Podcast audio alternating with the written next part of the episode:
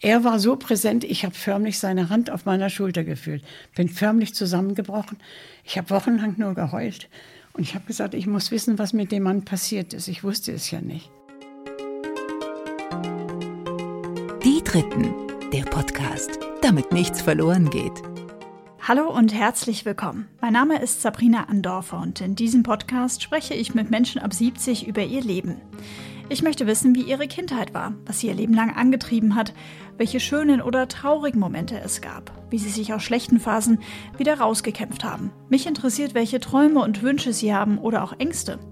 Ich möchte, dass diese Menschen ihre Lebenserfahrung mit euch und mit mir teilen, damit wir für unser Leben etwas mitnehmen können und vor allem damit von diesen einzigartigen Geschichten nichts verloren geht. Bevor es mit der neuen Folge losgeht, möchte ich euch noch kurz den Supporter vorstellen. Das ist heute die Allianzagentur Dusti und Zollmann mit dem neuen Optionstarif der Allianz Krankenversicherung. Wir alle kennen das ja. Eine gesetzliche Krankenversicherung brauchen wir. Aber woher sollen wir wissen, ob wir damit später mal gesundheitlich gut abgesichert sind? Deswegen gibt es von der Allianz den neuen Optionstarif. Und dafür macht ihr jetzt eine Gesundheitsprüfung und könnt dann jederzeit völlig flexibel und viele Jahre später entscheiden, braucht ihr besondere Zusatzleistungen oder wollt ihr sogar in die private Krankenversicherung wechseln. Also eine Art All-Area-Ticket für eure Gesundheit ohne erneute Gesundheitsprüfung. Das Ganze ist günstiger, als ihr denkt und wenn ihr mögt, dann könnt ihr euch direkt über die Krankenversicherungsprofis der Allianzagentur Dusti und Zollmann aus München informieren. Die beraten nämlich bundesweit, online, über Skype, WhatsApp, Facebook, Sing oder LinkedIn oder übers Telefon, ganz wie ihr wollt. Den Kontakt packe ich euch in die Show Notes. Vielen herzlichen Dank für die Unterstützung und nun zu meiner bisher ältesten Gesprächspartnerin. Sie heißt Elisabeth Jumpelt und ist fast 96 Jahre alt. Geboren ist sie 1924 in Hannover, wächst aber bis sie ein Teenager ist in den Niederlanden auf. Ausgerechnet kurz vor Beginn des Zweiten Weltkriegs ziehen ihre Eltern mit Elisabeth nach Berlin. Elisabeth war dreimal verlobt und zweimal verheiratet. Sie hat zwei Kinder und arbeitete als Dolmetscherin und Übersetzerin. Warum sie kurz vor Kriegsende sogar fahnenflüchtig war und welch radikalen Schritt sie gegangen ist, um den Folgen ihrer Flucht zu entgehen, das hört ihr gleich. Außerdem werdet ihr Zeuge der bewegenden Spurensuche von Elisabeth nach ihrer ersten großen Liebe. Vielen Dank an Susanne und Elisabeth für ihr Vertrauen und euch jetzt viel Spaß. Frau Jumpelt, ich freue mich sehr, dass Sie sich heute die Zeit für mich nehmen. Ja, Sabrina, ich freue mich auch sehr. Ich bin ganz sicher, nachdem ich Sie jetzt kennengelernt habe, dass es ein sehr angenehmer Vormittag werden will. Und auch besonders für die Zuhörer. Sie werden vielleicht dieses und jenes erkennen, aus meinem Leben. Und wenn sie gleichaltrig sind mit mir, dann könnte ich mir vorstellen, dass sie insgeheim denken, ach ja, ja, so, das war so, ja, das kenne ich auch. Mhm. Dann werden bei denen auch wieder Erinnerungen wach. Frau Jumpelt, ich bin auf Sie gekommen, weil Ihre Tochter durch Zufall meinen Podcast entdeckt hat, mir eine E-Mail geschrieben hat und gesagt hat, Sabrina, du musst dich mit meiner Mutter unterhalten. Denn meine Mutter ist eine 14-Jährige, gefangen im Körper einer 95-Jährigen. Ja, ich bin, das muss ich meiner Hausärztin immer wieder erklären, wenn sie kommt und die sagt, ach, Sie sehen ja prächtig aus. Ich bin unter uns gesagt und geschwiegen eine Mogelpackung. Ich sehe wesentlich jünger aus, als ich in Wirklichkeit bin. Ihre Tochter sagte mir am Telefon, dass Sie sehr frech seien. Oh, ja, das, ähm, ja, ich bin, ich kann ganz schön frech sein auch. Früher hat man sich alles gefallen lassen, da hatte man auch noch viel zu hohen Respekt vor Leuten, die einem was zu sagen hatten oder auch nicht. Aber dieser Respekt ist bedauerlicherweise bei mir auf Null.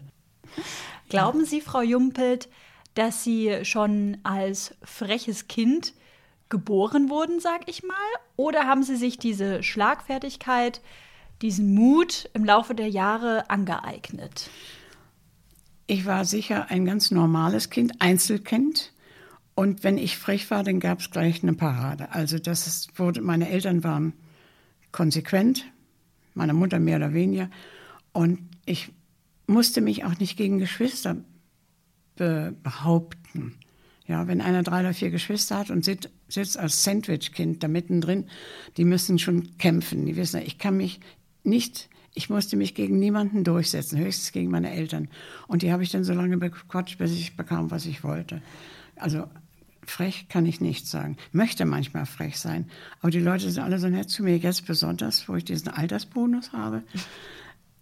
Ich, also da teile ich die Meinung meiner Tochter nicht. Die hat mich auch nicht als Kind erlebt. Wenn Sie sagen, Frau Jungpelt, Ihre Tochter hat Sie logischerweise nicht als Kind erlebt. Wollen Sie mich mal mitnehmen in Ihre Kindheit? Sie sind geboren im Jahr 1924 in Hannover. Am zweiten Weihnachtstag. Ja, war eine schlimme Zeit für die Leute, aber Arbeitslosigkeit und so, das hat man natürlich als kleines Kind nicht mitgekriegt. Und der Grund für diese schlechte Lage in Deutschland war auch, dass mein, meine Eltern mit mir nach Holland übergesiedelt sind. Das heißt, wenn ich da einmal einhake, ja. Ihre Eltern waren dann auch betroffen von Arbeitslosigkeit. Was haben Ihre Eltern denn gemacht? Nein, mein Vater war Ingenieur, hat aber nie ein volles Studium gemacht. Er war einfach genial. Er konnte alles, er konnte alles reparieren, wo andere Leute, auch die Fachleute, schon dran gescheitert waren. Das ist mir noch gut in Erinnerung, ganz genau. Hm? Und der ist dann mit ihrer Mutter und mit ihnen als kleines Wurzelchen mit drei Jahren nach Holland gegangen. Sie genau. deuten mir gerade die drei Jahre. Ja. Wo er ja auch aufgewachsen ist. Er ist in Rotterdam geboren und äh, jetzt eine wunderschöne Stadt, besonders für junge Leute. Und äh, da habe ich natürlich den ganzen, die ganze holländische, niederländische Mentalität mitgekriegt. Und ich behaupte heute noch, meine bessere Hälfte ist niederländisch. Wie ist denn die holländische Mentalität? Völlig unkompliziert. Ja, komm rein, Tessin Tee. Bei uns ist es so, sitzt die Familie abends um 8 Uhr und es klingelt. Dann heißt es nicht irgendwas Nettes, oh Gott, wer kann denn das noch sein? ja, nee, nee, geh du, nein, ich will das nicht. Ja, nun mach schon auf, ja. Das gibt es in Holland nicht. Da ist dann jeder willkommen oder man hat sich eben auch vorher angemeldet. Ja. Wie lange waren Sie dann in Holland, Frau Jumpelt? Bis 1939, sinnigerweise.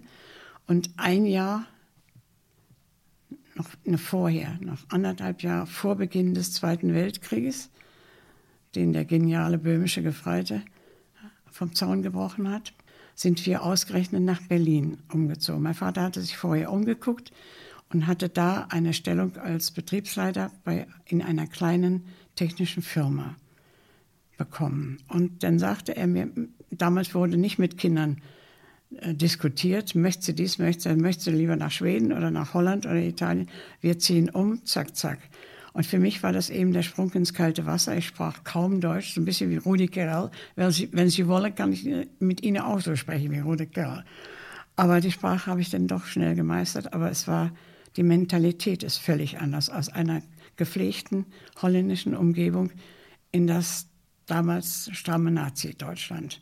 Aber ich habe es geschafft. Es ist auch kein traumatisches Erlebnis geworden bei mir. Irgendwie hat mir eben auch das holländische, wir schaffen das, auch ein bisschen geholfen dabei. Mhm. Bevor wir jetzt noch mal reingehen in die Zeit, als Sie dann nach Berlin ähm, umgezogen sind, wollen Sie mir mal erzählen, wie Ihre Kindheit in Holland denn so war? Wie war das mit Schule, mit Geburtstagen, mit Weihnachten? Wie haben Sie gelebt? Erzählen Sie mal. Ja, also die Sprache habe ich da natürlich als Kleinkind sofort mitbekommen, da gab es nichts anderes. Und ich kam in eine Schule, Co-Ed, wie man heute sagen wollte, Jungen und Mädchen zusammen. Und das war für uns ganz normal. Und es war eigentlich eine heile Welt in Döschen.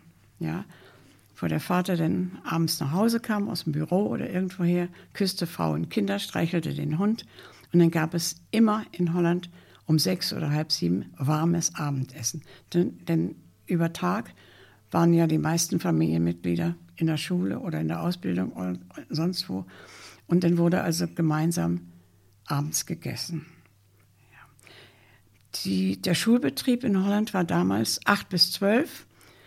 Dann klappten wir die Tischchen runter und dann ging man nach Hause und dann war bis zwei Uhr Mittagszeit, hat man ein Butterbrot gegessen, ein Sandwich oder irgendetwas, ein Süppchen und dann ging man wieder von zwei bis sechs nochmal und zwei bis vier, sorry, zwei bis vier nochmal in die Klasse.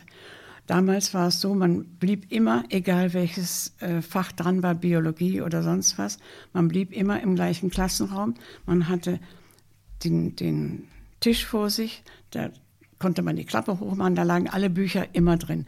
Es war uns also erspart, wie hier in Deutschland mit sämtlichen Büchern und einer schweren Tasche und Rucksack nach Hause zu, zu pilgern. Es war auch in meiner Schule lag im, fast im Sichtbereich Bereich unserer Wohnung. Und da konnte man dann in der Mittagszeit, nachdem man gegessen hatte, ging man wieder zurück in die Schule und machte da die sogenannten Hausaufgaben. Die musste man nicht zu Hause machen. Und der Lehrer war präsent, den konnte man fragen, wenn man es nicht kapiert hatte.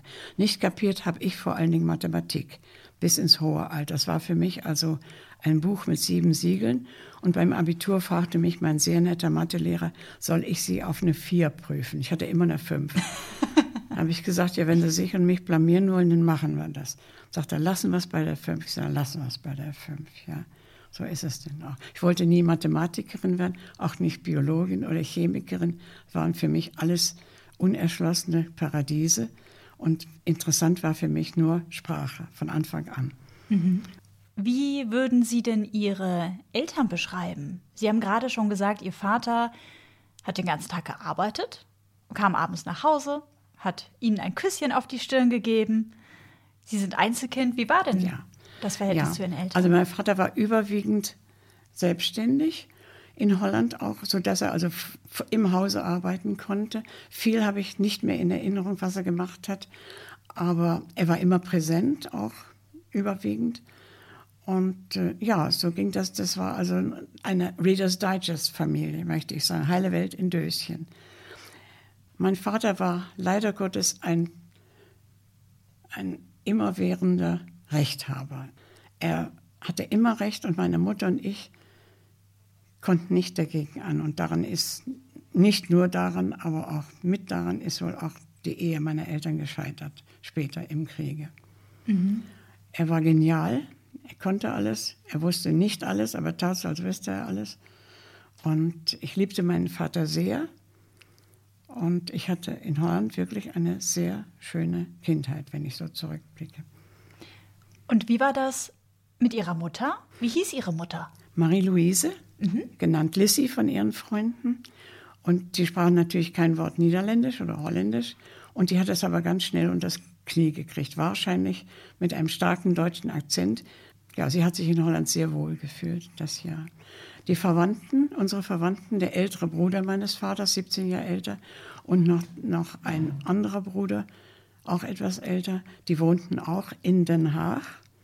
Und bei denen habe ich auch immer wieder gegessen, gesessen, gequatscht und die mochten mich sehr. Der eine war kinderlos, Onkel Ernst hatte zwei Kinder. Ich hatte einen Cousin und eine Cousine. Und die Verbindung ist dann bis zuletzt ja, durch den Krieg natürlich ist sie abgebrochen, aber dann nach dem Krieg auch nur einmal wieder aufgelebt. Mein Onkel verstarb dann und ich hatte das Glück, als Dolmetscherin später an der deutschen Botschaft in Den Haag zu arbeiten. Mhm. Und was war Ihre Mutter für ein Mensch? War sie sehr streng? War sie sehr fordernd? War sie eine ganz liebevolle Mama? Sie war sehr liebevoll, total vernarrt in ihre, in ihre einzige Tochter. Ich habe in meinem Buch was ich jetzt erst veröffentlichen konnte, auch beschrieben, die manchmal nicht so ganz konsequenten Erziehungsbemühungen meiner Mutter. Sie war sehr liebevoll, sehr warmherzig und ja, ich habe, sie starb sehr früh an Brustkrebs mit 63 Jahren und ich habe das nie ganz verarbeiten können, mhm. ihren Tod. Mhm. Trinken Sie einen Schluck. Trinken Sie einen Schluck, Frau Jumpelt. Das ist immer ganz gut. Ja, das, die Geschichte setzt sich fort. Mein Enkel studiert jetzt in Maastricht, der Sohn meines Sohnes. Das heißt, die holländische Verbindung ist äh, geblieben ja, sozusagen. Ja, ja, also das Holländische wird immer wieder aufgewärmt. Sie sagen ja, Sie hatten eine sehr glückliche Kindheit und waren ja dann, wenn ich richtig gerechnet habe, irgendwie 14, 15 Jahre alt, so um den Dreh rum, ne? Als richtig. Sie dann nach Berlin gegangen sind. Können Sie sich an die Zeit erinnern? Also erstmal, wie waren Sie so als 14-Jährige, 15-Jährige? Ist man da schon schon in der Pubertät gewesen damals oder ist das äh, das kam bei mir sehr spät mhm. und äh, Aufklärung erfolgte nicht weil man das nicht konnte als Mutter damals. Und ähm, ich habe diese für mich total fremde und auch äh, großstädtische Umgebung habe ich widerwillig, aber doch bewältigt, kann man sagen. Ich kann mich nicht erinnern, dass ich jemals Schwierigkeiten hatte mit den Menschen da, obwohl es war natürlich sehr ja, wie soll ich das sagen? Ich war, es war das krasse Gegenteil von dem, was ich gewohnt war. Ja, ja. auf der Straße und in, in der Schule sowieso. Ich wunderte mich an dem ersten Schultag in einem Lyzeum. Das ist ja bekanntlich nur für Mädchen. Da saß ich schon mal als Erste. Die Schule hatte meine Mutter ausgesucht in Charlottenburg. Die Lietzenseeschule hieß sie. Also ich saß da in der Klasse als Erste und dann kamen nur Mädchen rein. Ich wunderte mich, dachte mir, wo sind denn die Jungs hier? Aber dann habe ich kapiert, das ist wirklich ein Lyzeum nur für Mädchen. Das kannte ich wirklich nicht. Ich hatte den auslandsdeutschen Bonus. Das heißt, die tickt ja sowieso nicht so ganz richtig. Und die kommt aus Holland, die kann nicht Deutsch, mit der müssen wir ein bisschen langsam umgehen. Das war dann auch sehr vorteilhaft, die Lehrer waren sehr nett. Und ähm, ich hatte eine Busenfreundin in der Klasse gleich, das war Paulina, bei der war die Konstellation anders, aber doch gleich. Die kam nämlich aus Spanien mit einer spanischen Mutter und einem deutschen Vater. Und wir beide saßen in der Bank nebeneinander und haben uns von Anfang an wunderbar verstanden. Und ich habe auch ein paar Brocken Spanisch bei ihr gelernt. Was ich mir halt wahnsinnig heftig vorstelle, ist dieser Umbruch von einer heile Welt, wo auch politisch alles heil ist. Und dann kommt man zum Kriegsbeginn in ein Nazi-Deutschland und dann auch noch nach Berlin. Also war das für Sie vielleicht auch beängstigend, diese ganzen Uniformen? Dieser Hitlergruß allein. Ja, der Hitlergruß, ja. wie. Der, der, Untertitel in meinem Buch heißt Vom Königreich ins Dritte Reich. Man muss dazu sagen, das, das wissen die ähm, Hörerinnen und Hörer noch nicht. Ihr Sohn hat mit Ihnen zusammen ein Buch geschrieben, dass Ihr Sohn jetzt auch, oder Sie haben das selber geschrieben, ne? Ja. Ähm, das geht über Ihre Kindheit, berichtet aus Ihrer Kindheit. Ja. Und Sie haben gerade gesagt, es heißt vom Königreich ins Dritte Reich, womit alles gesagt ist eigentlich. Wie haben Sie das erlebt damals als Jugendliche in Berlin mit 15, fremd, 16? Fremd. Ich hatte, ich kann nicht sagen, dass man feindlich war mir gegenüber, aber meine offene holländische Art ist oft nicht so gut angekommen. Aber im Großen und Ganzen war diese Schulzeit im Nazi-Deutschland eigentlich nur geprägt von schlaflosen Nächten im Keller, Fliegealarm und ja, Störung. Mhm. Was glauben Sie, hat das mit Ihnen gemacht? Ich wurde zwangsläufig zu einem auch etwas politisch denkenden Teenager, was absolut nicht drin war vorher. Ja? Ich hätte in den BDM eintreten können, Bund Deutscher Mädel, aber ich war unzuverlässig. Wenn man zuverlässig war, dann kriegte man auch das schwarze Halstuch mit einem Lederknoten über der weißen Bluse, den dunklen Rock. Hosen gab es nicht zu der Zeit, lange Hosen. Und ich war irgendwie, habe ich mich da gut drum drücken können. Ich blieb im Herzen immer holländisch, holländisches Mädchen. Mhm, ja. Mhm. Ja. Warum sind Ihre Eltern dann nach Berlin gegangen? War dann die Situation in Holland zu gefährlich? Oder ähm soll ich die Wahrheit sagen? Mein Vater war kein genialer Geschäftsmann. Er stand in Holland vor der Pleite und er hatte einen sehr wohlhabenden älteren Bruder, meinen Onkel Ernst, der handelte mit Pelzen und Seide. Und dieser Onkel Ernst hat meinem Vater Klemme, aus der Klemme geholfen. Und ich weiß nur, durch einen späteren Besuch bei meinem Onkel da in Den Haag, als ich schon an der Botschaft arbeitete. Er fragte mich, wie geht es deinem Vater? Die hatten nämlich keine Verbindung mehr, die Brüder, durch den Krieg. Ja, sag ich, dem geht's ganz gut, nicht? In Berlin, also Krieg überstanden. Gib mir doch mal die Adresse, sagte Onkel Ernst. Und das habe ich auch getan, war für mich völlig in Ordnung. Und dann hat mein Onkel Ernst später, sehr viel später, wahrscheinlich erst nach einem halben Jahr, an seinen Bruder geschrieben in Berlin und hat ihn gefragt, wann er damit rechnen könne, das Darlehen auch mal zurückzuzahlen. Da wurde mir so klar, weshalb wir nach Berlin nach Deutschland geflüchtet waren gewissermaßen. Es wurde damals vorgeschoben, dass meine Mutter so schreckliches Heimweh habe. Stimmte gar nicht. Sie war voll integriert in Holland, fühlte sich wohl, hatte Freunde da. Aber mein Vater hatte nicht die Absicht, seinem Bruder auch nur einen Cent zurückzuzahlen. Und für den kam der Krieg wahrscheinlich genau richtig. Sodass ich also mit dieser Last dann gelebt habe. Ich habe meinen Vater in Grund und Boden verdonnert, wie mir das klar wurde, was war. Da habe ich ihm einen Brief geschrieben und habe mit ihm total gebrochen. Mein Vater hatte inzwischen den Scheidungsgrund der Eltern geheiratet, lebte mit ihr in Berlin. Und dann kam eine Postkarte. Wir möchten doch in Zukunft von Geschenken zu Geburtstagen und Weihnachten absehen und man wünsche uns alles Gute fürs weitere Leben. Also hat quasi umgedreht Ihr Vater auch mit Ihnen zurückgebrochen, ja, sozusagen. Genau. Und Darf ich einmal zwischenfragen, ja? Frau Jumpelt? Verstehe ich das richtig, dass Ihr Vater sich Geld von seinem Bruder geliehen hat, damit Sie eben flüchten konnten nach Berlin?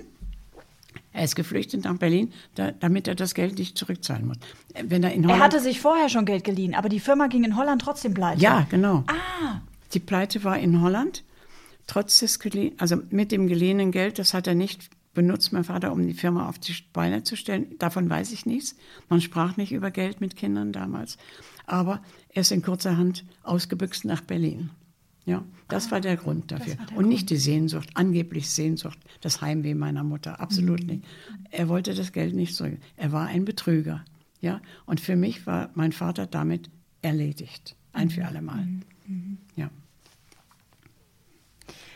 Wenn wir in das Berlin gehen und Sie ähm, wachsen dort als Teenagerin auf und erleben ähm, ja die Angriffe mit, die, die Zerbombungen mit, ähm, hatten Sie Momente auch zusammen mit Ihrer Mutter, wo Ihnen, ich frage jetzt mal so ganz platt, gefühlt die, die Wände entgegenkamen und alles zusammengebrochen ist? Also ja, ich weiß nicht, wie. Ich, meine, Berlin war ja krasses Ziel. Also ja. Berlin wurde ja ständig angegriffen. Ja, sicher. Erst kamen die Engländer, weil die näher dran waren. Und nachdem sie dann die amerikanischen Bomber rüber überführt hatten nach England, da kamen die auch. Die haben dann ganze Arbeit geleistet. Nein, ich kann nicht sagen, dass wir Todesangst gehabt haben, die Erwachsenen schon. Es ist ein fürchterliches Gefühl, in einem großen Keller auf Bänken an der Wand mit der ganzen Bevölkerung des vierstöckigen Hauses, was es heute noch gibt in Berlin. Bismarckstraße 79. Bismarckstraße 79 steht immer noch in Berlin. In Charlottenburg. Wahrscheinlich sind an den Wänden Einschusslöcher zu sehen, ich weiß es nicht. Wir sind dann auch nachdem, die, nachdem ich schon mal evakuiert war mit der Schule, mit der, mit der Abiturklasse, waren wir ja weg. Ich bin der, im letzten Kriegsjahr nicht mehr in Berlin gewesen. Aber ich kann Folgendes sagen, während, während des, des Alarms, erst war Voralarm, ja, man hatte die Koffer gepackt, die standen im Flur und dann ging man, Vater den großen Koffer, Mutter die kleinen, den kleinen Koffer und ich die Tasche. Und dann marschierten wir alle runter. Der Fahrstuhl funktionierte noch immer. Und dann saß man da und da war der Blockwacht. Der Blockwacht hat geguckt, ob auch alle unten sind. Alle Bewohner mussten in den Keller. Und meinem Vater, der war immer aufmüpfig, der war noch nie obrigkeitshörig. Der ist dann nach einiger Zeit aufgestanden. Es war auch sehr dunkel in dem Keller. Er konnte das gut machen. Er stand auf und schlich raus. Er ging nach oben. Mutter und ich wussten, was er machte. Wir haben dann versucht, diesen leeren Platz auf der Bank auszufüllen, damit keiner, vor allen Dingen nicht der Blockwart, sehen würde, dass da einer der Bewohner ausgebüxt ist. Mein Vater ist dann raufgefahren, entweder mit dem Fahrstuhl oder gelaufen, drei Etagen, und hat Kartoffelpuffer gebacken. Und einen großen Stapel. Und damit ist er in den Keller wieder runter und hat die rumgereicht. Und keiner hat gefragt, wo hast du denn das Öl her oder das Fett zum Braten oder die Kartoffeln? Es war ja alles rationiert. Also keiner hätte von dem schmalen, von der schmalen Zuteilung auf den Essensmarken hätte der freiwillig irgendwas abgegeben. Da war mein Vater sehr holländisch, muss ich sagen. Und das habe ich ihm angerechnet immer. Ja, dann kam der Schwarzhandel natürlich im Kriege, wo er also ein Meister war. Mein Vater hat das damalige Kriegsministerium, hieß das in Berlin, hat die Leute da überzeugt, dass er für die Produktion seiner treibstofffesten Verbindungsschläuche in Fahrzeugen unbedingt unvergelten Alkohol brauchen würde. Der Alkohol bis dahin war vergällt, der war auch blau und der, da starb man dran, wenn man den trank. tat auch keiner. Aber mein Vater hat denen was vom Pferd erzählt und dann das durchgesetzt. Da standen in, der, in seinem Büro drei große, wahrscheinlich 100 Liter Fässer mit unvergeltem Alkohol. Eine absolute Seltenheit. Und heute weiß kein Jugendlicher mehr so richtig, was man im Kriegs-, in Kriegszeiten mit unvergeltem Alkohol so alles machen kann. Man kann daraus Likör machen. Man kaufte denn damals in verschiedenen ähm, Stadtteilen, Charlottenburg, Zehlendorf, was weiß ich, kleine Fläschchen mit Fruchtessenzen. Da konntest du Aprikose oder Kirschen. Mutter und ich fabrizierten dann Kirschlikör. Eine gewisse Menge Alkohol und Leitungswasser. Das heißt also unterm Strich eine illegale Schnapsbrennerei genau, Destille, mit äh, ja. Geld, das Hagen im Zweifel ja. ne, Schwarzhandel, oh ja. Genau. Und mit dem Schnaps konnte man die Puppen tanzen lassen. Da hatte man Leute an der Hand, die auch den Mund hielten. Da stand nämlich Zuchthaus oder Todesstrafe auf Schwarzhandel. Ich weiß jetzt, heute weiß ich, was eine homogene Masse ist. Leitungswasser, Alkohol und Reichelssenz in einem bestimmten Verhältnis. Und das muss man schütteln, bis einem der Arm abfällt. Und das sieht auch wunderschön aus. Wir hatten keine Etiketten, das weiß ich genau, aber wir wussten an der Farbe, was ist was. Und mein Vater nahm dann so Sticke mal ein oder zwei Flaschen mit, verabredete sich mit den anderen Schwarzhändlern so. Und die brachten dann wunderschöne Kleider für Mutti und mich, schöne Lederschuhe, Handtasche, alles, was es offiziell nicht mehr gab. Und wir hätten samt und sonders hätten wir dafür hängen können, so ungefähr. Boah. Ja, war hochbrisant. Ja. Wie, was denken Sie da so im Nachhinein drüber? Oft. Also denken Sie dann, gut, dass das mein Vater gemacht hat, weil dadurch hatten wir einen gewissen Wohlstand? Oder denken Sie, holla die Waldfee, wie konnte der das Leben seiner Frau und seines Kindes riskieren? Genau, auf der Schiene ist es ganz richtig. Wer das macht, ist dran. Und da gab es immer in der Kette, Lieferkette, gab es immer Leute, die den Mund nicht halten konnten. Wenn die dann damit gestrunzt hatten, dass einen schönen Likör hatten und haben dann bei einer Geburtstagsfeier das, dann heißt es, Mensch, wo hast du den denn her? Ja? Und wehe, wenn der nicht den Mund gehalten hatte. Das war also wirklich, das hieß alles Bück war auch noch in der, in der DDR, weil man sich unter den Tresen bücken musste, um das vorzuholen. Ich springe einmal ans Kriegsende, Frau Jumpelt. Sie waren im letzten Jahr des Krieges evakuiert nach Sachsen. Nach Sachsen, genau. Mit unserer Klasse und zwei unteren Klassen noch. Mhm. Da haben wir auch gewohnt, in der alten Volksschule haben wir da gehaust, ja. Und wie haben Sie dann das Kriegsende miterlebt? Das Kriegsende, das war noch nicht in Sicht, aber wir hatten Abitur und die Mädel, die aus Berlin waren, das war eine Berliner Schule, die fuhren dann irgendwie mit dem Zug nach Berlin zurück. Ich stand auf der Straße, meine Eltern waren getrennt und ich stand also da und dachte, was machst du jetzt mit dem Leben hier? Abitur, naja. Und da gab es den sogenannten Reichsarbeitsdienst, den RAD. Ich hatte mich mit Erfolg drücken können. Ich hatte nämlich ein Herzkasper. Ich hatte ein etwas nervöses Herz und mit Hilfe eines sehr netten Hausarztes in Berlin hatte ich schon eine Bescheinigung, dass der Reichsarbeitsdienst für mich überhaupt nicht in Frage komme. Ich sei viel zu schwach. Das war also gelogen. Das war gelogen. So, diese Bescheinigung hatte ich. Aber habe ich gedacht, wo gehst du hin, wo kriegst du Essen, wo wohnst du? Dann habe ich gesagt, es gibt immer noch den Reichsarbeitsdienst hier. Und dann habe ich mich, ich weiß nicht, bei welcher Stelle ich mich da informiert habe, jedenfalls habe ich, da habe ich gesagt, und die, dass ich einen Herzkasper hatte, habe ich nicht gesagt. Ich war so fit, ich war auch fit. Und dann haben die mich genommen und ich durfte wählen, wo ich hinkomme.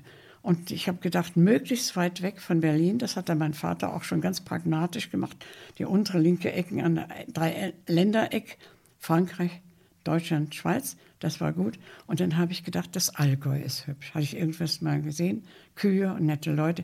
Dann habe ich gesagt, nach, ins Allgäu möchte ich gerne. Ja, haben sie dann gesagt, da gibt es in Leutkirch Lager, RAD-Lager, Urlau bei Leutkirch. So. Vorher noch eine kurze Episode, um das verständlich zu machen. Wir waren einige Wochen, meine Mutter und ich, nach Pommern zu den Verwandten meiner Großmutter, die aus Pommern stammte. Und das waren städtische Bauern, kann man sagen. Und da wurde es mir nach einiger Zeit furchtbar langweilig. Und da fragte ich meinen damaligen Onkel Hans, sag mal, du hast doch irgendwo ein paar, paar Kühe rumstehen. Die hatte er dann outgesourced gewissermaßen. Die Kühe standen bei einem Bauern. Ja, sagte er. Ich sage, ich möchte gern melken lernen. Ja, wenn du meinst. Dann sind wir dahin und dann hat mir der Bauer gezeigt, wie man melkt. Und ich konnte also melken.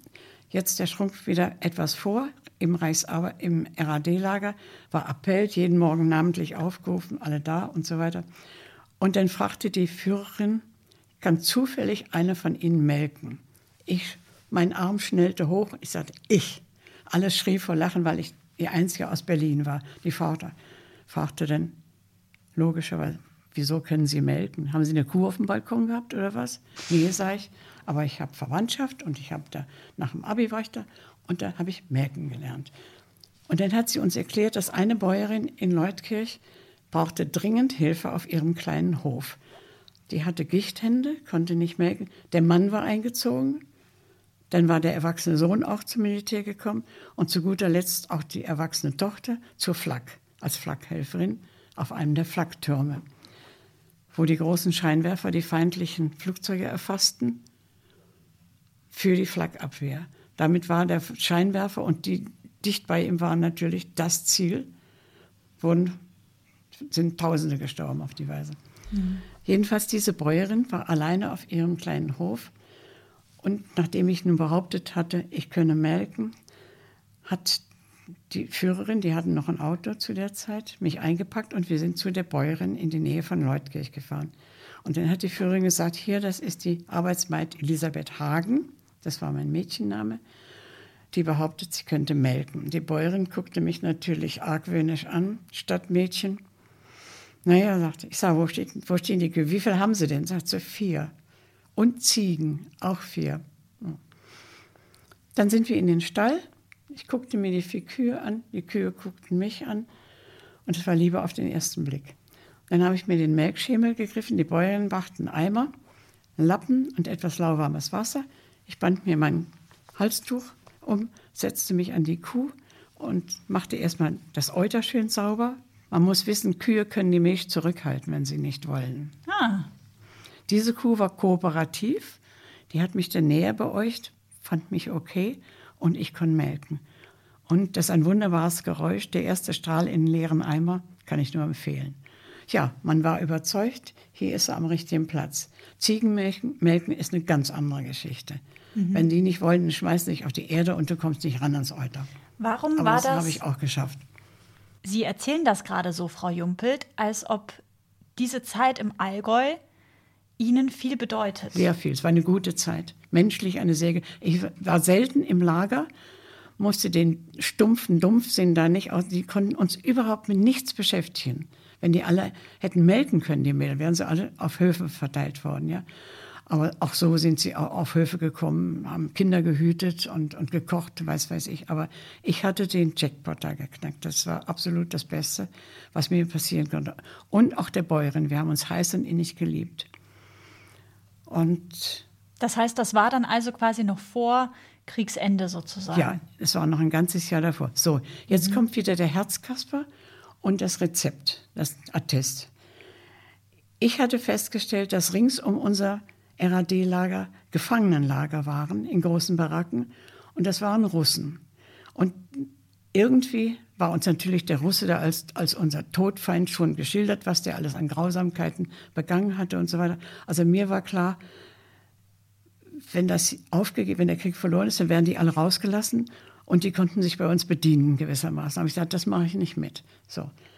Dann habe ich meinem Vater, mit dem ich noch verbunden war, eine Postkarte geschickt. Die Post wurde immer zensiert bei uns. Briefe musste man offen abgeben, damit auch keine Staatsgeheimnisse verraten. Und dann habe ich meinem Vater einen Brief geschrieben, es ginge mir gut und so weiter. Aber ich sei doch sehr besorgt um die Tante, der es ja jetzt gesundheitlich so schlecht ginge. Er hat nicht darauf reagiert. Der nächste Brief von mir war deutlich, habe ich gesagt, sollte sie wirklich sterben, kriege ich fünf Tage offiziell Beerdigungsurlaub. Und da hat er endlich geschaltet hat die Tante per Telegramm dann sterben lassen. Diese Tante war frei erfunden? Die gab es gar nicht. So. Ich brach in Tränen aus. Die Tante hatte mich ja miterzogen und zwar furchtbar. Und die übergeordnete Behörde wurde dann benachrichtigt, dass die Arbeitsmaid Hagen zur Beerdigung der Tante dahin musste. Zurück nach? Zurück nach Lörrach, also in die Nähe von Lörrach, ins Wiesental, Hausen. Südbaden. Da, wo dann Ihr Vater schon sich äh, Genau. hin Ja, verflüchtigt hatte quasi. hin- ja, Mhm. ausgelagert hatte. So. Ich hatte fünf Tage offiziellen Beerdigungsurlaub. Ich zog also diese Klamotten weitestgehend aus. Da. Ich hatte ein Bahnticket. Ich weiß auch nicht mehr, wie ich da hingekommen bin. Aber es dauerte sehr, sehr lange. Es war zwischendurch immer Alarm. Da musste der ganze Zug evakuiert werden, was Blödsinn war im Grunde. Dann lagen wir am Straßenrand links und rechts und über uns die Flieger. Wenn sie wollten, hätten sie uns mit einem Maschinengewehr alle tot machen können. Ist aber nichts passiert. Und ich es ging, diese fünf Tage waren schon fast vorbei. Denn der Zug fuhr dann von einer bestimmten, ich glaube, es war nördlich des Bodensees, da hieß es, wir fahren nicht weiter, Gleise sind kaputt. So, man stieg aus, ich hatte einen Rucksack, meine liebe Bäuerin und ich, wir hatten einen Fressvorrat für mich vorbereitet, wir hatten Brot gebacken und gedörrt und etwas Butter, haben wir auch selber verbotswidrig Butter gemacht, immer hatte ich auch etwas Butter dabei. So, jetzt stehst du da, zu Fuß. Und dann bin ich den Rest vom Bodensee nach Südbaden zu Fuß gelaufen. Wie lang ist das? Das ist sehr lange. Ich hatte aber Glück, denn der Feind war inzwischen schon nach Deutschland eingedrungen. Und ich latsche so auf der Landstraße und da kommt mir ein Jeep entgegen. Und das waren Franzosen. Die sind von Frankreich da über die burgundische Pforte, heißt das geografisch, danach reingekommen. Ich konnte lückenhaft Französisch und habe denen das Blaue vom Himmel gelogen, habe gesagt, ich bin eine zwangsverpflichtete Elsässerin, ich muss ins Elsass zurück. Und ich sprach, die sprachen kein Deutsch und ich kein Französisch, aber Schulfranzösisch und das hat genutzt. Ich war eine Landsmännin, sie haben mich nicht angefasst. Sie haben gesagt, du pass mal auf, wir fahren nachher wieder zurück. Wo musst du denn hin? Ich sage, da, da, wir nehmen dich ein Stück mit. Dann haben die mich 100 oder 150 Kilometer bis zu ihrer Kaserne mitgenommen und haben gesagt, ach, du kriegst sicher noch ein anderes Fahrt. Die nehmen dich mit. Das ist mir nochmal passiert. Und dann kam ich bei meinem Vater an und der sagte, du, da ist ein Telegramm von deinem Chef. Ich war fahnenflüchtig, ja. Wir standen, also wir waren. Die haben das dann also rausgefunden, dass das gelogen war Genau. mit der Tante. Ja. Ich war ja, ich war ja nach den fünf Tagen nicht mehr zurückgekommen. Ach so, die fünf Tage waren dann schon. Ach so, das die habe ich für die Hinfahrt Nein. gebraucht. Ach du Heilige. Da sagt mein Vater so. Also die, ich hatte auch erzählt, dass ich, die Franzosen waren oben bei Baden-Baden wahrscheinlich rübergekommen. Da unten war noch nichts besetzt in Hausen. Das war noch völlig frei. Dann sagt mein Vater, du gehst in den Keller, ich mauer die Kellertür zu.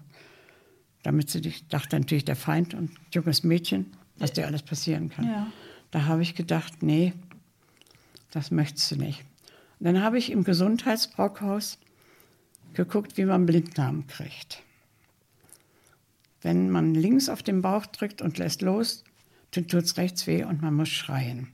Und es wird einem auch schlecht und man muss erbrechen. Und das wusste ich alles. Und mit diesem Wissen in der Tasche und einem geklauten Fahrrad bin ich dann nach Zell im Wiesental, als mein Vater mal in der kleinen Fabrik war. Der wusste von nichts. Dann bin ich dahin, habe das Rad irgendwo ins Gebüsch geschmissen und bin an die Pforte und habe geklingelt. Da machte so eine Haubenlärchen, eine, eine Schwester machte auf und sagte, ja, was haben Sie denn, Kindchen, was ist jetzt? Ich- Und ich konnte, Schwäbisch konnte ich ja schon prima. Sag, ja, ich glaube, es ist der Blinddarm. Ich hatte ganze Nacht brechen müssen und hast Kopfweh und mir tut der Bauch so weh und es ist alles zu arg. Kommen Sie rein, kommen Sie rein. Und dann kam der Arzt. Für mich war der Mann 120 Jahre alt. Ich vermute, dass er so um die 60 war, konnte immer noch da praktizieren, war kein Feldarzt geworden.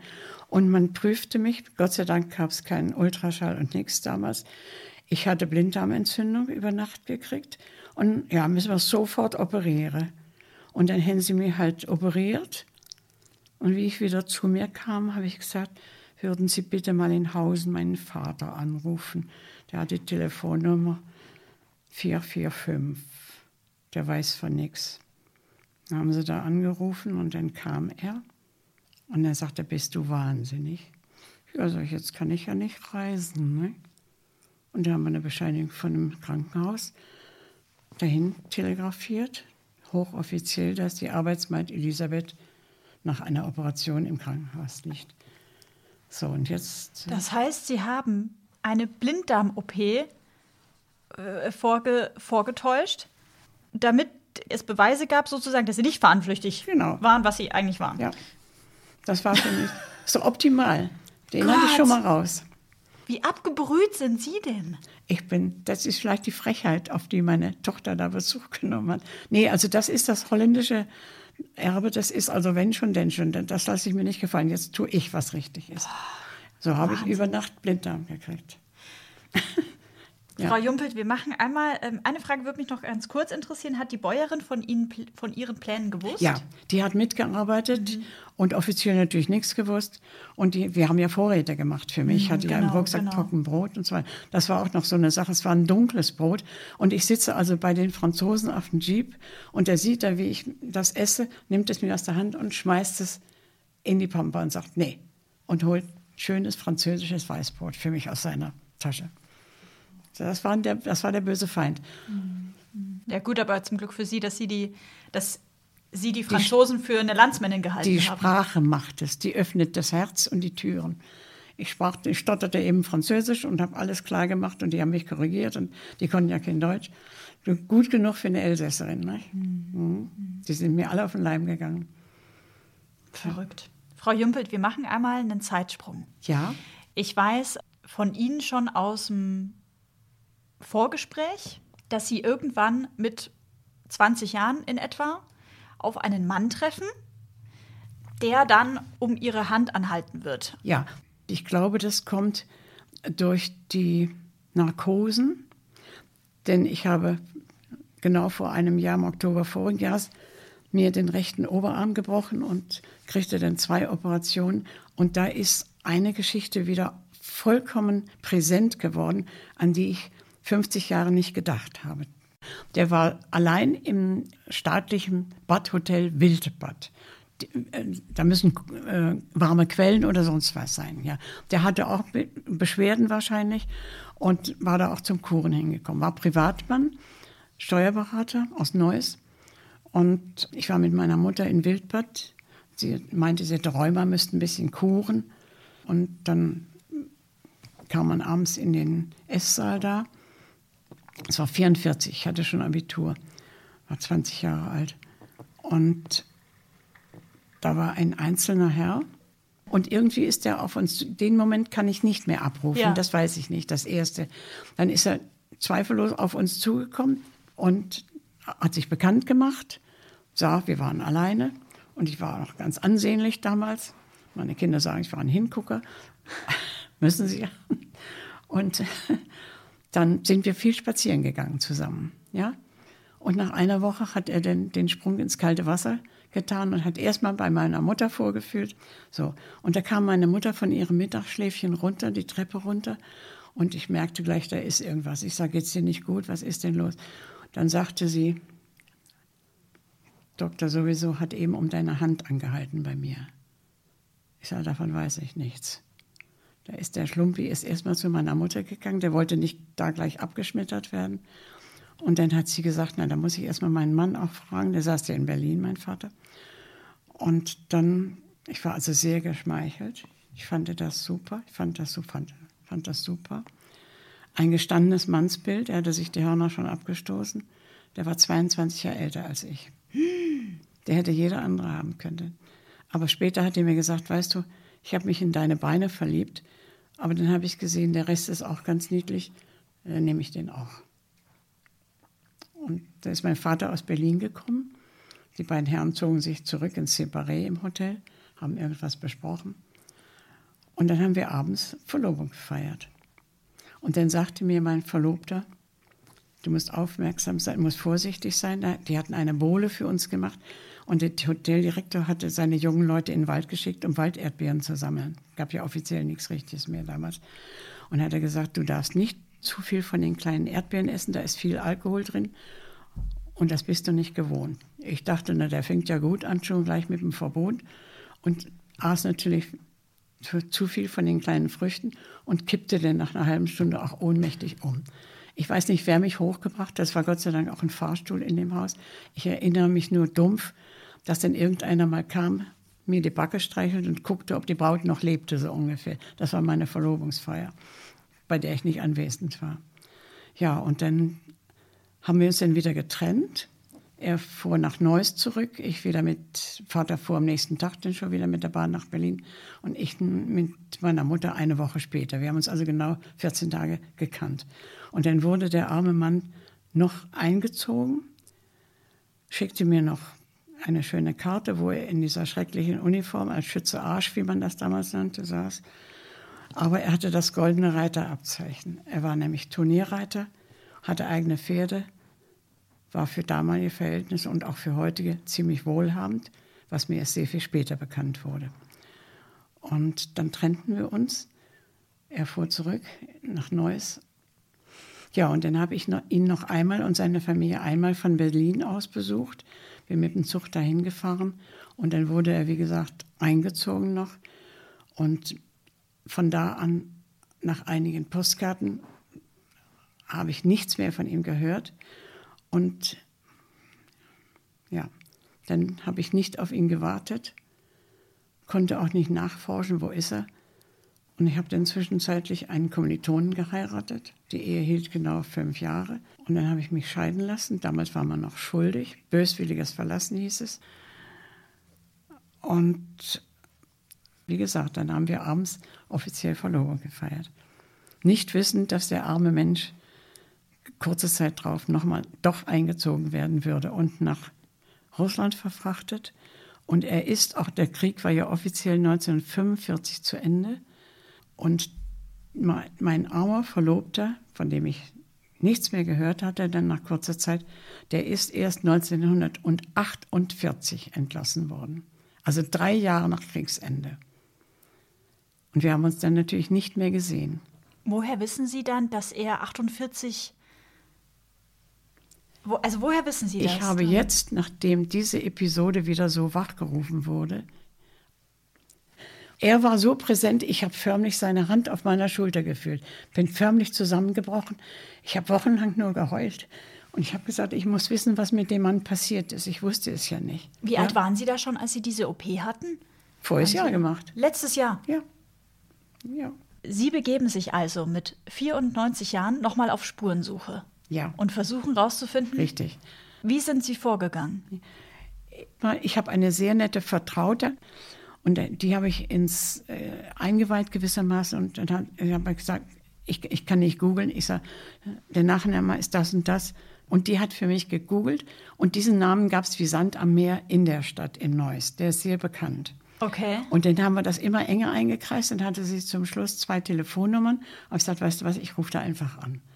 Und dann habe ich bei der ersten, habe ich nur gefragt, sind Sie zufällig bekannt oder auch noch verwandt mit dieser Person? Dieser Person? Nein, überhaupt nicht. Viel Glück bei Ihrer Nachforschung. Und bei der nächsten kriege ich, ja, mein Mann ist sein Neffe. Nein. Oh Gott. Oh Gott. Waren auch beide 80 schon, logisch. Und dann habe ich mich selber, also die haben mich eingeladen, ist ganz klar. Und dann bin ich mit dieser Freundin dahin gefahren. Wir haben einen wunderbaren Nachmittag gehabt. Wollen Sie, trinken Sie einen Schluck, Frau Jungpert? Ja. Können Sie mir ein bisschen Saft ja. eingießen? Ja, das mache ich. Das mache ja. ich. Gut. Danke. So, Wer bedankt, wie die Holländer sagen. Appelsap. So, Appelsap. Ganz einfach. Appelsap. Kann man sich merken. Ja.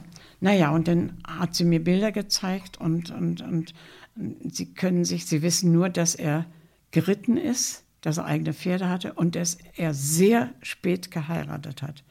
Sie sagt noch, er hat noch auf dich gewartet.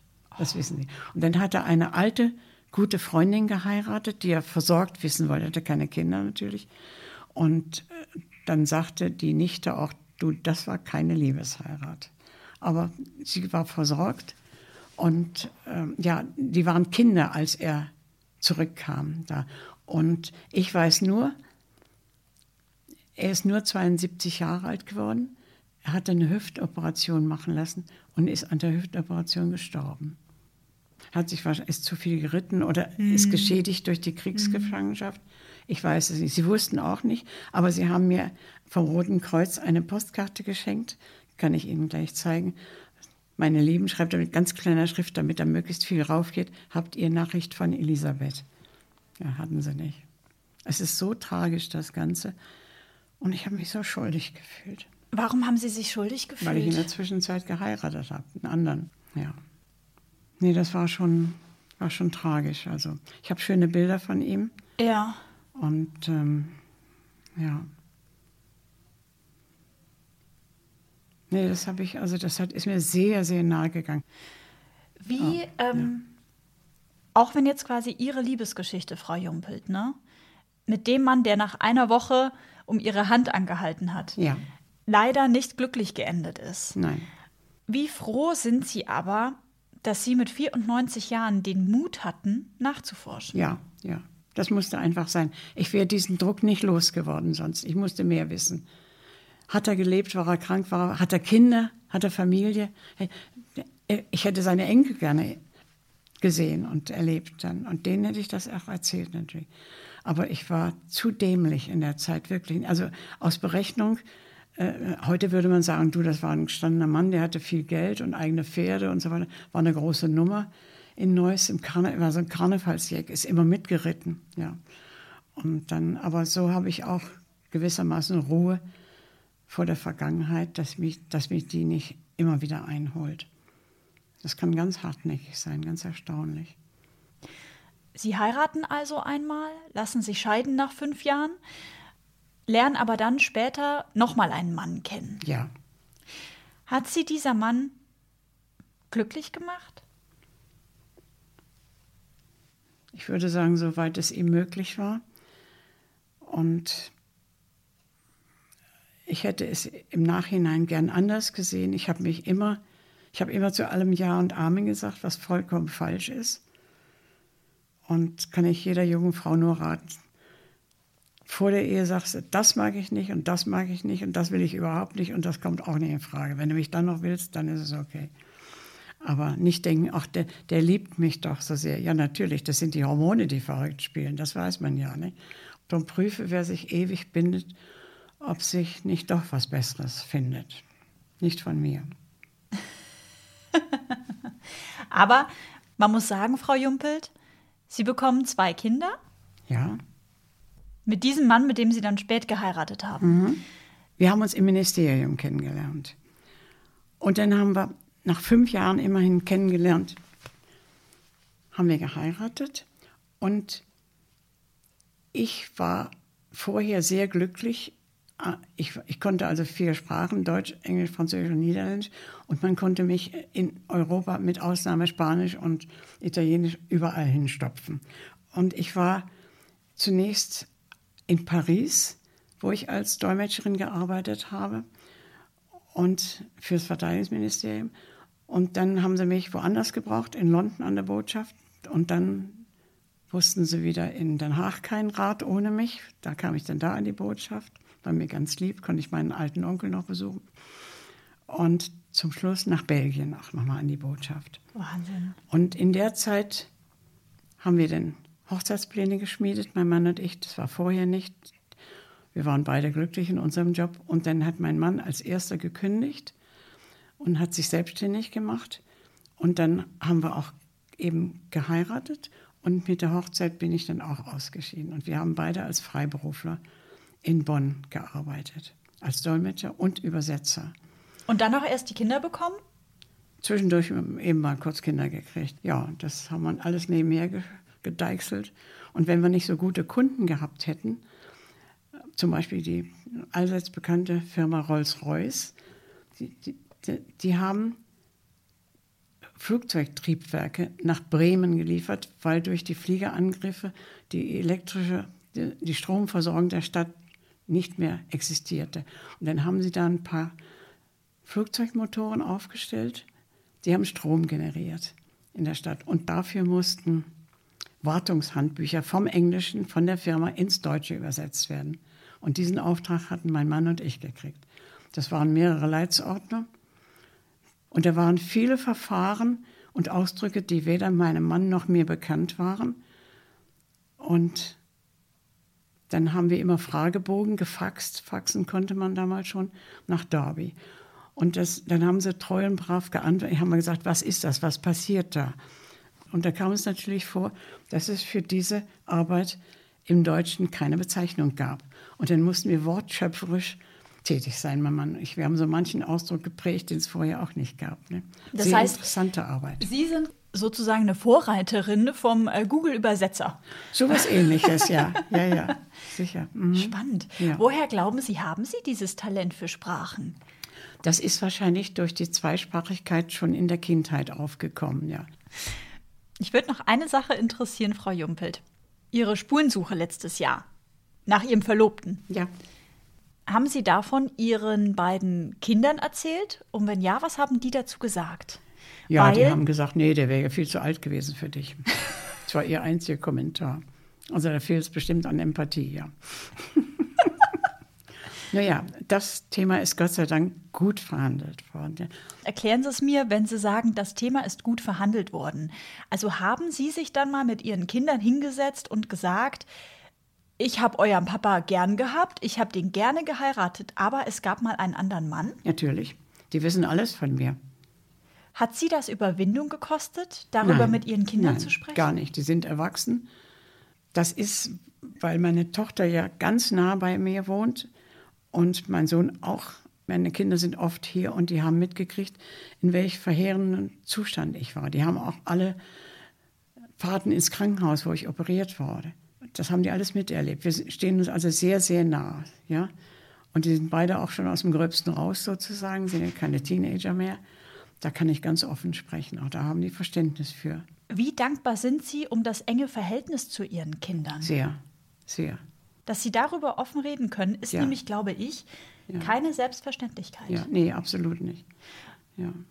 Woher glauben Sie, haben Sie dieses enge Verhältnis? Also haben Sie schon immer, auch in der Erziehung mit Ihren Kindern, haben Sie da schon immer versucht, einfach Dinge anzusprechen und vielleicht das auch anders zu machen als Ihre Eltern, die gesagt haben, jetzt geht's nach Berlin und Ja, Sie eigentlich ja, ja. angelogen haben?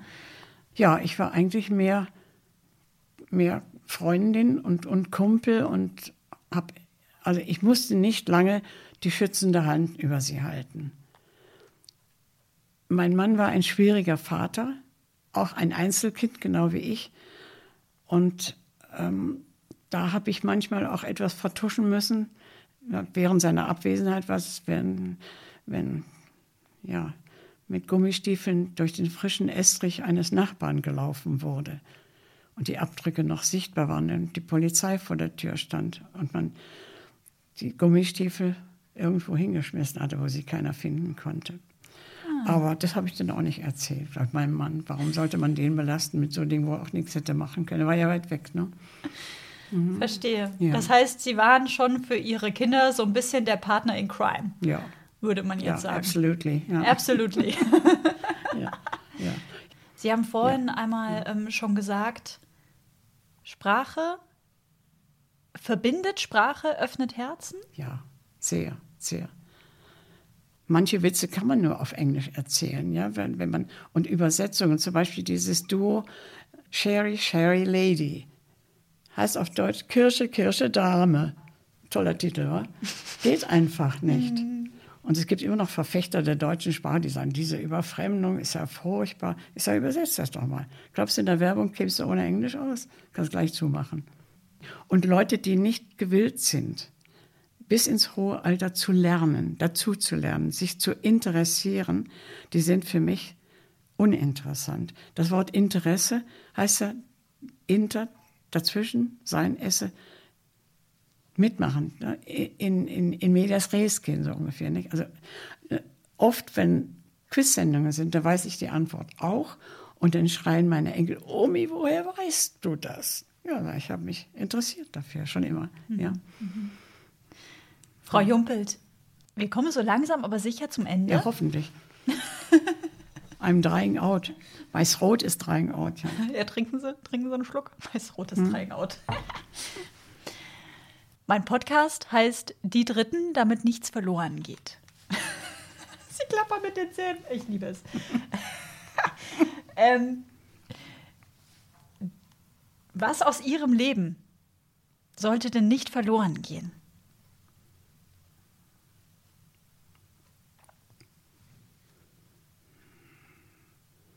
Was sollte nicht verloren gehen? Ich hoffe, dass es nicht verloren geht. Ich habe in meinem Buch eigentlich alles offengelegt. Und ähm, endet mit, mit Kriegsende, endet das Buch, ja, alles. Ich habe natürlich, man, das Buch an sich ist jetzt schon über 400 Seiten, was mich selber erschreckt hat. Aber ich könnte natürlich noch viel, viel mehr erzählen. Aber das muss dann im zweiten Band kommen. Mhm. Und ich weiß nicht, ob mein Ticket noch so lange reicht auf Erden. Ja. Die Frage zielt immer so ein bisschen darauf ab, zum einen, was aus ihrem Leben nicht verloren gehen sollte. Also Spuren, die sie hinterlassen haben, was sie sich privat für ihr Umfeld wünschen. Und zum einen. Ja. Und zum anderen, mhm. was sie ja. Menschen mitgeben wollen, die so alt sind wie ich, 31 oder vielleicht 40 oder 50 Jahre alt. Ja. Da gibt es für die Menschen, die in, in ihrem Alter sind, im, im besten Alter überhaupt, gibt es nur den Ratschlag, tut, was ihr gerne tun möchtet, jetzt. Denn ihr wisst ja nicht, ob ihr in drei oder vier Jahren vermeintlich mehr Zeit und mehr Glück habt oder gar nicht mehr imstande seid, das zu tun. Wenn einer eine, eine, eine Fahrt nach Norwegen machen möchte, dann soll er das jetzt machen, nicht endlos verschieben. So nach dem Motto, wenn Papa in Rente ist, dann machen wir das mal. Ja, Papa stirbt am Herzinfarkt, weil er plötzlich in Rente ist. Schiebt das nicht auf, macht es, wenn ihr es finanziell und körperlich verkraften könnt. Tut Dinge, auch die, die ein bisschen außerhalb der Normalität liegen. Denn nachher ist, ach ja, hätten wir mal. Papa wollte das immer so gerne oder Mama wollte das gerne. Ne? Meine Mutter ist mit 63 an Brustkrebs gestorben. Ja. Mhm. Ist das dann auch was, was sie auch durchs Leben getragen hat? Ähm, zum einen der Fakt, dass ihre Mutter so früh gestorben ist, dass sie sich dann auch gesagt haben, ich möchte nichts aufschieben? Ja, ich habe eine ganz wichtige Tatsache, die wir hier aus zeitlichen Gründen nicht erörtern und behandeln konnten. Ich habe in Kenia ein Haus gebaut. Ach. Ja. Ich war etwas über 60, als ich damit anfing. Und ich habe es fast bis zur Verendung gekriegt. Ich hatte immer, wenn ich ein bisschen Geld verdient habe, dann habe ich das in die Hand genommen und habe drüben weitergebaut. Das ist ein ganz wunderbares Kapitel. Was ist das für ein Haus und für welchen Zweck diente das? das ich hätte drin gewohnt in dem Haus. Und ich hätte da die schlimmen Wintermonate hier in Deutschland verbracht. Vielleicht nach Weihnachten, je nachdem. Aber am liebsten im November, Dezember und Januar. Und ich hätte da unten auch sehr gut existieren können. Ich habe in zwei Schulen, Oberschulen, bin ich vorstellig geworden, habe mit der jeweiligen Direktorin gesprochen. Ich habe gesagt, ich baue hier ein Haus und ich habe die Absicht, hier mal ein Vierteljahr im europäischen Winter zu verbringen. Besteht bei Ihnen, bei den Schülerinnen in der Familie vielleicht Bedarf an Deutschunterricht? Oh, sagte sie, schickt der Himmel. Und dann hätte ich da in einem schönen klimatisierten, klimatisierten Zimmer hm, unterrichtet. Deutsch beigebracht. Und wir hätten alle furchtbaren Spaß gehabt und hätte wunderbar davon gelebt. Sie sagen aber hätte. Ja, mein Mann starb und das war hier alles verwaist. Da bin ich dann zurückgekommen. Ich habe weitergemacht, gedolmetscht, übersetzt, den Laden am Laufen gehalten hier. Und dann haben sie quasi gesagt, sie lassen leider diesen, diesen, diesen Traum von Afrika, machen sie einen Haken dahinter. Der war ausgeträumt, aber es lebt in meinem Herzen immer noch weiter, ja. Nee, also dieses holländische Erbe hat mich spontaner gemacht, als die meisten Deutschen sind. Das heißt, Sie würden quasi auf der einen Seite sagen, wenn wir auf die Frage zurückkommen, damit nichts verloren geht, dass Sie sich weiterhin Ihr offenes Herz behalten, dass Sie weiterhin spontan auf Menschen zugehen? Ja, unbedingt. Unbedingt. Meine Freunde sagen, wenn sie mir Karten schicken zum Geburtstag, bleib wie du bist. Also die wollen da auch keine Änderung.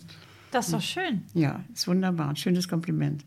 Dann würde ich auch sagen, Frau Jumpelt, bleiben Sie so, wie Sie sind, mit dem Schalk in Ihren Augen, der da immer so durchblitzt. Das ist ähm, ganz herrlich, wenn ich Sie so strahlen sehe, während ich Ihnen gegenüber sitze. Und ähm, ich bedanke mich sehr für Ihre Zeit und für dieses ähm, ja, schöne Gespräch und Ihre Offenheit vor allem.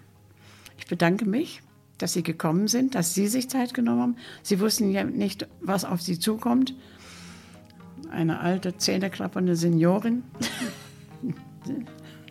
die ich mir oben und unten unterscheiden kann, gibt es ja auch. Aber das kann man ja alles rausschneiden, den ganzen Quatsch. Das ist ja gut. Nein, so viel da, Quatsch haben Sie gar nicht verzapft. Nee. Vielen Dank, Sabrina. Sehr gerne. Tschüss. Tschüss. Bye bye. Tot ziens. Holländisch, tot ziens. Ja, das war die Geschichte von Elisabeth Jumpelt. Ich hoffe, sie hat euch gefallen. Wenn ihr Anregungen zum Podcast habt, Feedback loswerden wollt, dann abonniert am besten die Seite des Podcasts bei Instagram unter die Dritten der Podcast und schreibt mir dort eine Nachricht oder auch eine E-Mail. Die Adresse findet ihr in den Show Notes. Vielen Dank an dieser Stelle auch nochmal an die Allianzagentur Dusti und Zollmann aus München für die Unterstützung. Den Link zum Optionstarif der Allianz Krankenversicherung und zur Agentur Dusti und Zollmann packe ich euch auch in die Show Notes. Schreibt mir, wenn ihr wollt, gerne eine Bewertung, am besten mit 5 Sternen bei Apple Podcast. Und ich sage Grüße nach Regensburg oder Berlin oder auch Hamburg oder Norwegen oder in die USA. Danke, dass ihr mich auf dieser echt wahnsinnig verrückten Reise unterstützt. Ja, passt auf euch und eure Liebsten auf und führt wunderbare Gespräche, damit nichts verloren geht. Eure Sabrina.